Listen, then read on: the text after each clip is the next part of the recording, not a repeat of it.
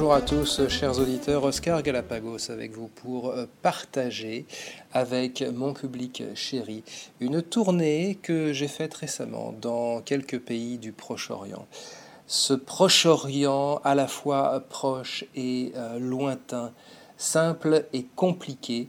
Euh, j'étais au Liban euh, il y a quelques temps, et alors euh, donc la porte d'entrée du Liban étant Beyrouth, j'étais à Beyrouth et j'ai été voir le musée national libanais de Beyrouth. Alors c'est un musée fort sympathique, c'est un petit musée en fait qui se visite en deux heures de temps. Et euh, c'est le type même de musée dont la taille permet de tout voir. Hein. En deux heures, on a le temps, euh, deux ou trois euh, selon, on a le temps vraiment de tout voir, de s'arrêter devant chaque œuvre exposée. C'est un musée donc de petite taille, présenté dans un monument assez... qui fait antique de l'extérieur et puis qui est assez moderne, assez spacieux. Tout, tout ça, c'est une muséographie assez moderne. Et c'est euh, intéressant, c'est intéressant à plusieurs euh, aspects ce petit musée euh, charmant, parce que tout d'abord c'est le symbole du Liban.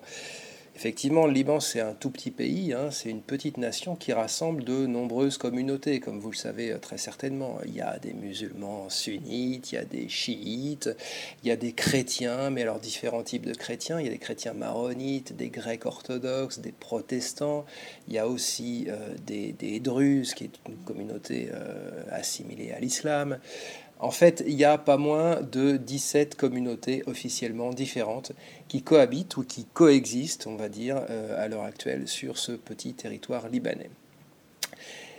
Et c'est aussi un petit territoire qui a vu se succéder différentes civilisations depuis quasiment les débuts même de la civilisation en Mésopotamie on trouve euh, sur le territoire libanais et donc dans le musée national libanais des traces des euh, civilisations égyptiennes, des Assyriens, des Perses, euh, des Grecs avec la période hellénistique, des Phéniciens bien évidemment, bien avant les Grecs, même contemporains eux, des Égyptiens et des Assyriens, des ruines romaines, hein. on pense par exemple avec ces célèbres, et magnifiques ruines de Baalbek ou la ville de Tyr également.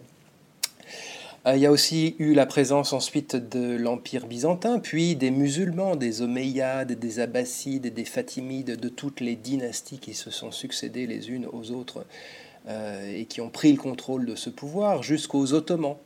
Et puis euh, les croisés européens, hein, on peut aussi les mentionner, ils ont laissé ici des traces et des souvenirs euh, voilà, hein, jusque à récemment, l'histoire récente avec l'ingérence, la pénétration, on va dire, des puissances occidentales, France et Angleterre, parallèlement à la décomposition de l'Empire ottoman. Donc c'est un petit territoire, le Liban, mais euh, qui abrite comme une synthèse de ce que l'humanité aura produit comme civilisation différente et concurrente aussi les unes des autres, hein, l'une chassant et remplaçant l'autre. Mais ce petit musée, donc, est le témoin euh, de ça, hein, de cette histoire riche et mouvementée, dont, on, dont, en Europe on a une, connaissance assez euh, vague à la vérité. Mais c'est aussi un symbole fort du fait des événements historiques beaucoup plus récents, c'est-à-dire la guerre civile qui a ravagé le pays entre 1975 et 1990. Le musée a été fermé pendant cette guerre et les conservateurs, les conservateurs du musée ont lutté pied à pied pour défendre, pour préserver et pour sauver le patrimoine dont ils avaient la garde. C'est-à-dire qu'ils ont soigneusement rangé, archivé dans les caves hein, et, fait, et mis sous clé des centaines de pièces, des pièces de petite ou de moyenne taille, et euh, pour ce qui est des pièces de plus grosse taille, ils ont été jusqu'à couler euh, dans l'enceinte même du musée, là où elles étaient, des coffres de béton autour de ces pièces qu'ils ne pouvaient pas déplacer. Donc les grandes statues égyptiennes, assyriennes, les sarcophages hein, de l'époque romaine ou de l'époque hellénistique ont été euh, mises sous chape de béton et sont restés comme ça pendant 15 ans, ce qui a permis de les protéger des déprédations et puis des tentatives de vol également. Hein, puisque telle ou telle milice faisant irruption dans le musée pour y prendre ses positions de combat, eh bien, pouvait être tentée également de faire main basse sur ce patrimoine. Donc à la fin de la visite du musée, il y a un petit film de 15 minutes hein, qui est montré à ceux qui veulent et qui retrace de façon assez émouvante l'histoire mouvementée, non pas euh, du Liban cette fois-ci, mais du musée national libanais et euh, nous raconte en quelque sorte bien l'histoire de l'histoire. Alors, je sais bien que le Liban, euh, chers amis auditeurs, ce n'est pas tout près et c'est pas non plus une des premières destinations touristiques. Et même si ce petit musée national est fort intéressant, croyez-moi, euh, même s'il y a dans le pays par ailleurs des myriades de sites fort intéressants et des myriades de choses à faire, cela peut vous paraître fort éloigné de nous et de nos préoccupations quotidiennes. Hein, c'est vrai, effectivement. Bon, alors ça vous dépayse, c'est vrai, mais je me posais à ce propos une question. À quand les applications dédiées pour visiter de manière virtuelle tous les plus grands musées du monde?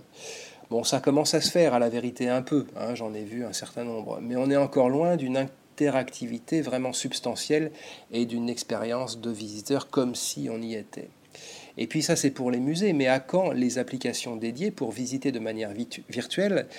Les sites archéologiques eux-mêmes. Imaginez un peu une visite à la carte sans vous déplacer de chez vous ou en allant simplement dans un endroit euh, équipé pour ça, près de chez vous, et où vous pourriez visiter des sites aussi fameux que Baalbek, par exemple, ou Tyr, hein, ça c'est pour le Liban, mais ensuite, qu'est-ce qui vous empêcherait d'aller faire un tour dans le site de votre choix et d'aller pour comparer, par exemple, à Pompéi, à Rome, sur le Parthénon, à Athènes Hein, euh, et puis y aller non seulement pour voir, pour les voir ces sites euh, dans l'état de ruine où ils se présentent de nos jours, mais également qui nous interdirait, qui interdirait ces petits génies de la 3D de reconstruire Hein, par la magie dont ils sont les détenteurs, les sites euh, à la semblance de ce qu'ils étaient à l'époque, et qui les empêcherait également d'y projeter des personnages virtuels euh, qui, étaient, qui ressembleraient à ceux qui peuplaient effectivement les lieux, et au milieu duquel on pourrait, nous, hein, avec nos lunettes, avec nos,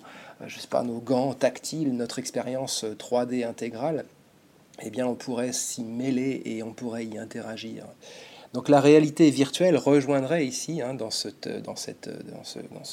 que j'imagine, la culture antique, la mémoire du passé, et signerait également euh, au passage la faillite économique des tours opérateurs et des compagnies aériennes. C'est vrai que ça ferait un gros, un gros changement hein, proche de, du téléchargement euh, de la musique pour l'industrie du disque le tourisme international sans bouger de chez soi ou sans bouger de son studio.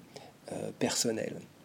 Tous les sites, imaginez, tous les sites amérindiens, aztèques, toltèques, métèques, mayas, incas, l'Inde, la Chine, le Japon, ce que vous voulez, hein, ces civilisations anciennes s'inviteraient chez nous au gré de nos clics et de nos explications savantes et érudites qui pourraient être rajoutées euh, par-dessus, hein, qui pourraient être proposées pour donner à ces explorations euh, une tonalité un peu culturelle et un peu intelligente. Voilà Hein, euh, ce que j'ai en tête, voilà ce dont je rêve, voilà ce que j'imagine, et je m'étonne euh, de ne pas trouver euh, de tels projets quand je navigue un peu sur le net. Alors c'est vrai que je ne cherche pas activement hein, ce genre de choses, enfin je cherche un petit peu, j'ai cherché disons, mais sans plus, puisque je n'ai rien trouvé, j'ai laissé tomber. mais donc je ne sais pas tout, hein, et je fais appel à vous, mes très chers auditeurs et mes très chers abonnés, pour me signaler si vous avez rencontré un projet qui s'approcherait de ça et qui serait venu à votre auguste connaissance.